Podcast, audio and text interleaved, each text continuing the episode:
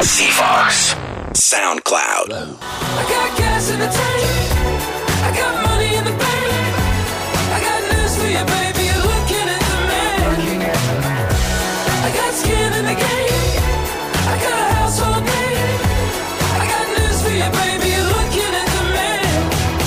But it, it, you know, it, it does sound macho for a reason. I think that the song largely is about how when we were younger, um, you know, we were sort of uh, felt invincible. You know, it's coming from a character who might have felt invincible. Maybe it was Brandon, maybe it was somebody else. I don't know. Um, and uh, and how, you know, that that sort of um, what it meant to be a man at you know in your twenties was sort of your chest out, you know, the breadwinner, the uh, nothing nothing could stop you, you know, invincible sort of thing, and and um, it's sort of tongue in cheeking that how that's it, you know not really the the point of being a man at all. It's actually more about compassion and empathy.